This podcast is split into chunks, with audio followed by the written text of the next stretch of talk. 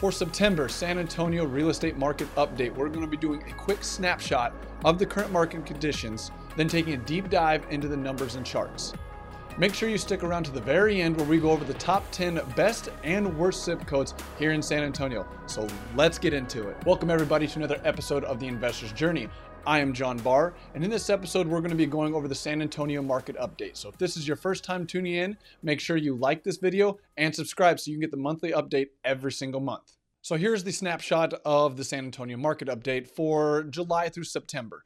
So why it's kind of July through September is the data, depending on where I get it, comes out in different time periods, depending on where we pull it. And usually the U.S. government is the last one to get it. So that's why the unemployment and employment data is dated all the way back to July.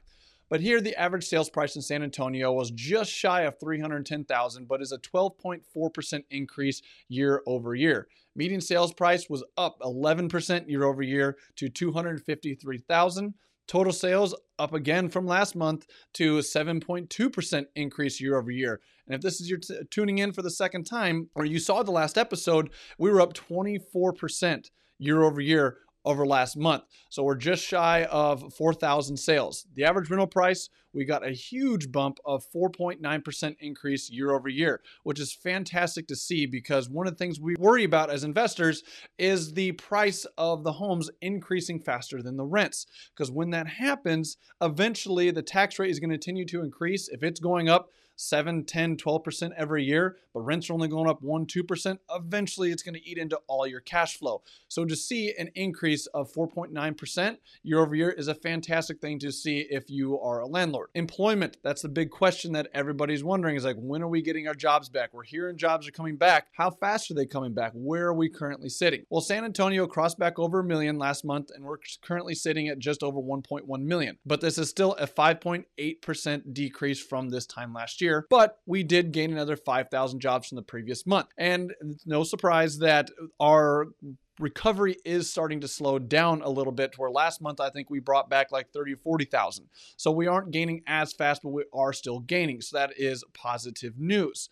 The unemployment rate is down at 7.91%, below the national average of around like 8.5, which is pretty typical for Texas. We usually have a better employment than we do nationally. This is also a 0.37% decrease from the previous month. So that's fantastic to see the unemployment rate continuing to fall. Months inventory. Now, if you're wondering what this really means, it is what we real estate investors gauge as the overall speed of the market.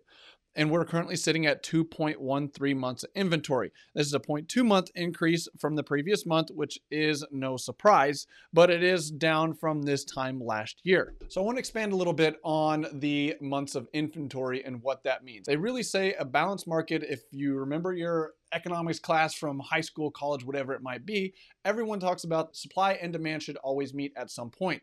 So when the months of inventory for real estate is quote unquote our supply and demand, our average balanced market where those things are in equilibrium, they say is around 6 to 6.5 months of inventory.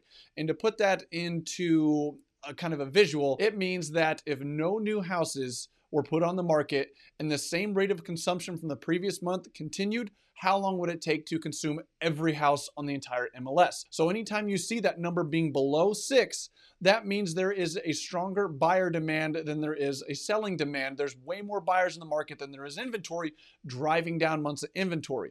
And why that's important is that means houses are going to be selling faster. It's no surprise that there's a shortage of housing here in the United States, and this data really shows and prove it.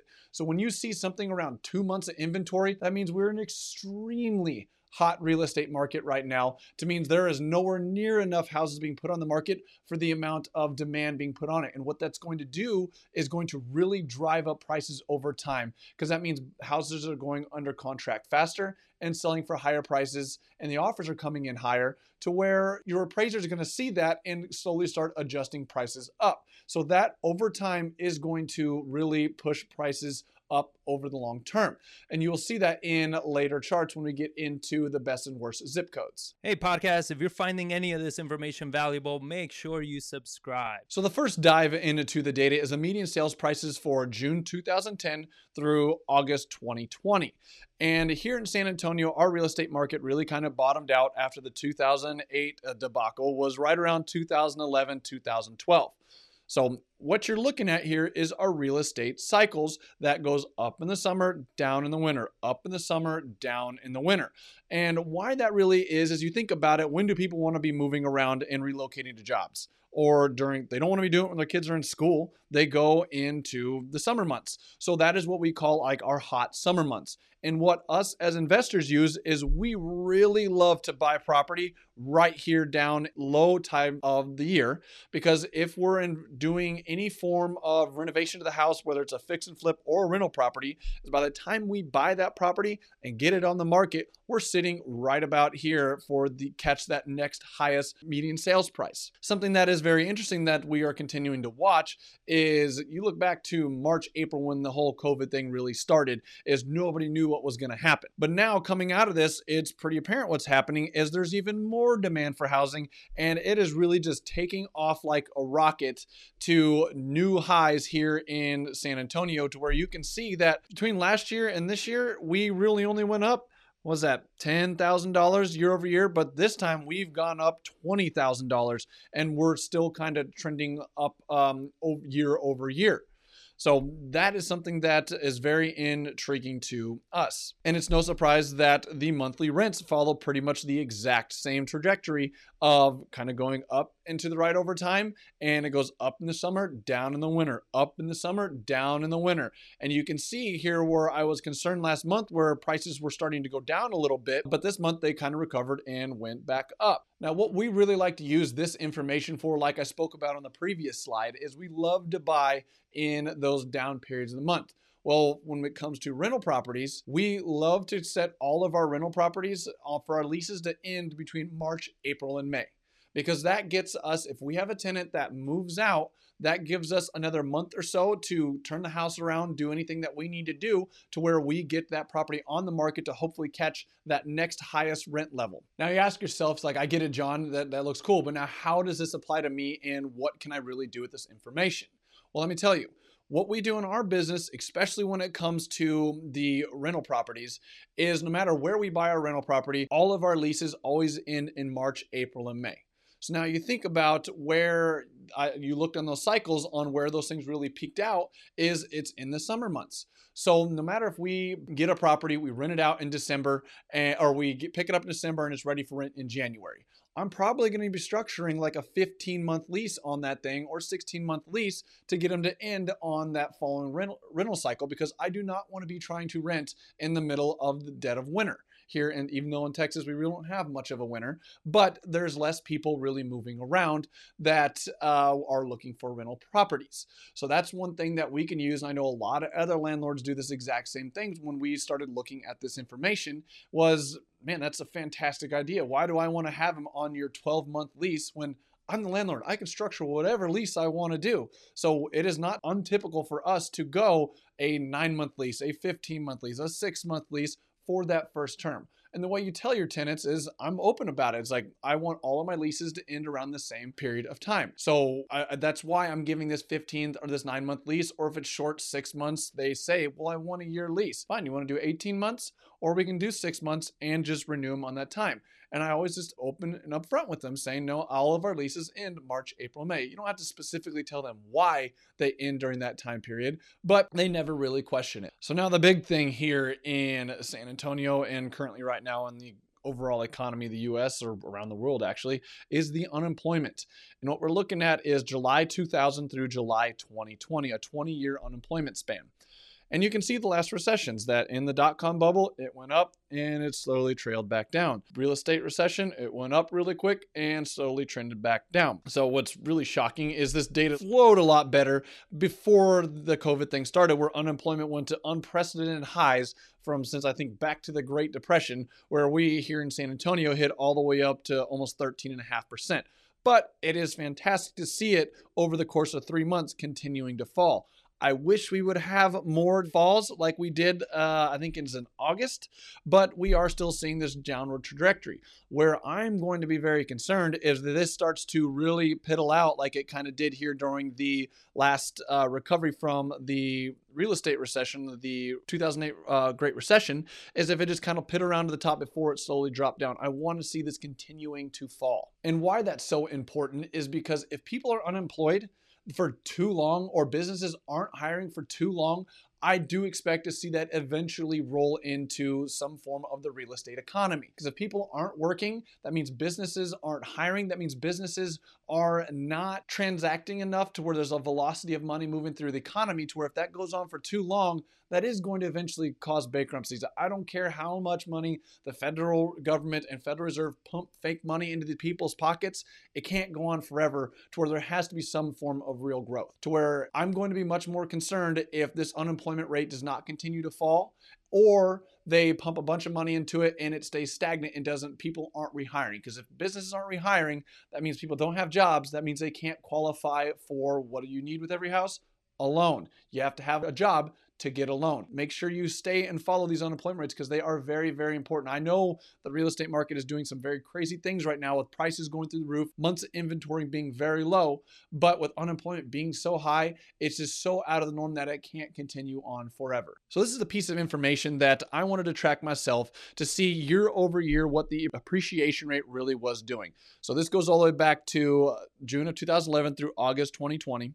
And this is based on the median sales prices, to where you can see that we stopped going down right around here to the 2011, 2012, and we took back off, and we were consistently hitting above 5%, even hitting the 10% for a period of like 4 or 5 years. And then it seemed we slowly started to trend back down until we hit the 2020 COVID recession. But now things are really taking off again. So the reason I want to track this stuff is I want to know long-term. Real estate is only usually appreciating anywhere from 2 to 3% a month, but now we're hitting 10s and 12s. So I want to see what the average is. And currently we're sitting about 5%. So over a period of time, we are higher than the long-term average, and that can't go on by itself for either. Interest rates can only drop so far before real estate prices kind of have to level out and you have to get back to some normalcy. But with interest rates falling so rapidly and a massive demand, I think that is what's pushing up our year over year appreciation. So now to the most popular part of the show is, where do I market? Where is the best months of inventory? Where are prices going up the most? Where's the best place to own rental properties? Where's the best place to flip? So we're going to get into this. Now, I do this based on the months of inventory, like I talked about at the very beginning, of what that really means. That lower number really shows the strength of demand. So I do it by the zip code. And then also I do it by price range. Where is the most in-demand housing in San Antonio based on a set of price ranges and by zip codes? And I also show you what this low months of inventory really does over a period of time. So up first is by price range. So here you can really see where the bulk of our inventory here in San Antonio is sold is really in this 150,000 between 300,000. Of those 3,600 sales, 3,700 sales, whatever it is, you can see a vast majority of them, I mean, almost half of them are right here in this 150 to 300 price range. And it's no surprise to see these being significantly low, down below or right around the 1.5 to 2 months of inventory. So to think about that, to only have 1.5 months of inventory when there was 800 properties being sold every single month, that means there's not a lot of inventory. That means houses are moving extremely quickly, and there is a massive demand for housing in that zip code. So for us in our business, what we like to do is we love to stay in this price range of that 150 to 300,000, and even below for our rental properties, we love to get stuff under 200,000 and trying to get the best deal, because this is your entry level pricing. And I've been doing these long enough to where we're talking about 150 to 300 being the most in demand. Previously, that was the 100 to 250 demand and 100 to 200. But now the prices have risen far enough that area of buying has shifted over time. So that is why we love to stay in that 150 to 300. Not to say it's terrible to move into these higher price ranges, especially when you're seeing these low months of inventory up in those price ranges as well. But I'm saying don't let the COVID situation fool you. Go back 6 months and watch some of these previous market updates, and you'll see that these were into the 3, 4s, and 5s as the price went up. But right now there's just so lack of inventory and still such a strong demand for housing that is taking that inventory drastically down. The next place we look at is the best zip codes for months of inventory, and 78250 is the winner for this month with less than 1 month of inventory across the entire zip code. And for those of you that don't know San Antonio or that do know San Antonio, that is a massive, massive, massive zip code with a very developed, not a whole lot of empty land, and it's pretty much all housing. So to see that low months of inventory is just crazy if you've lived in this city for any extended period of time. And what this really does, like I mentioned, this low months of inventory, how is it applicable? Well, these low months of inventory over a 3-year period has pushed the price point up almost, what's that, $42,000, $42,000, $43,000 over just a short 3-year period of time, which is why we use this especially for rental properties. We love to pick up rental properties in these specific zip codes for that exact fact, because we're still getting cash flow and we're getting massive amounts of appreciation because of the price points these things are at. So it's no surprise to see a lot of these zip codes being in that 150 to 300 price range for being the lowest months of inventory here in the city of San Antonio. Now, the caveat to that is the worst zip codes based on months of inventory, which is still absolutely insane to see that these things are still sitting in the 3s and 4s. When you go back 6 months, the 3s and 4s were in the top 10 zip codes. But there's been such a shrinkage of overall listings and a boom in the buyer market that it's really driving months of inventory drastically down. Now, it's no surprise to look at these and see several of these being in those higher zip codes that we talked about of the most in demand. So you see up into the 400s, the 600s, the 350s. But it's not to say these are, the worst is the kind of the wrong word to choose. I just kind of throw that in there with bottom 10 zip codes, because you can still do renovations and you can still do buy and holds in these properties. But it's just making you aware of what these zip codes really mean. And one reason I like to use that worst zip codes is I see a lot of people coming into San Antonio and they want to do an old historic renovation. Well, a lot of these older historic renovations, these older housing here in San Antonio, it's where everybody wants to go. And they're all in our downtown core, and these things are very old. We've done old historic renovations before, and my God, you will not believe how much money an old house like that can eat. Or 100 grand sounds like a lot of money, and it is, but not in a 100-year-old house. You might just barely get a foundation, roof, walls, AC, and electrical done, but now you still got to put sheetrock flooring and all your finish outs in it. So that's why I like to put this on here and kind of give the worst zip codes, because there is a higher level of risk that goes with this because the competition level is higher. So if you're a new investor or if you're looking into a new zip code, you need to look at your competition level to see whose house is on the market and what price point and what finish outs those have really done. I'm a licensed agent. When we're doing a new house, I go look at my competition, go inside them and see, why does this area have a higher month's inventory? Is it really just full of really nice looking houses? Or what is common in our zip code or our city is people do these old houses, they run out of money and they go cheap on the finish outs and cheap on the contractors. So the pictures look great, but you walk into them and you're like, ugh, man, that wall's crooked. This finish out isn't nice. The paint, the texture, the flooring, so many things don't look good inside the house. So that is why there's so much inventory. But that's good for you to know that now you can go back to your renovation and you can make sure you don't make those mistakes.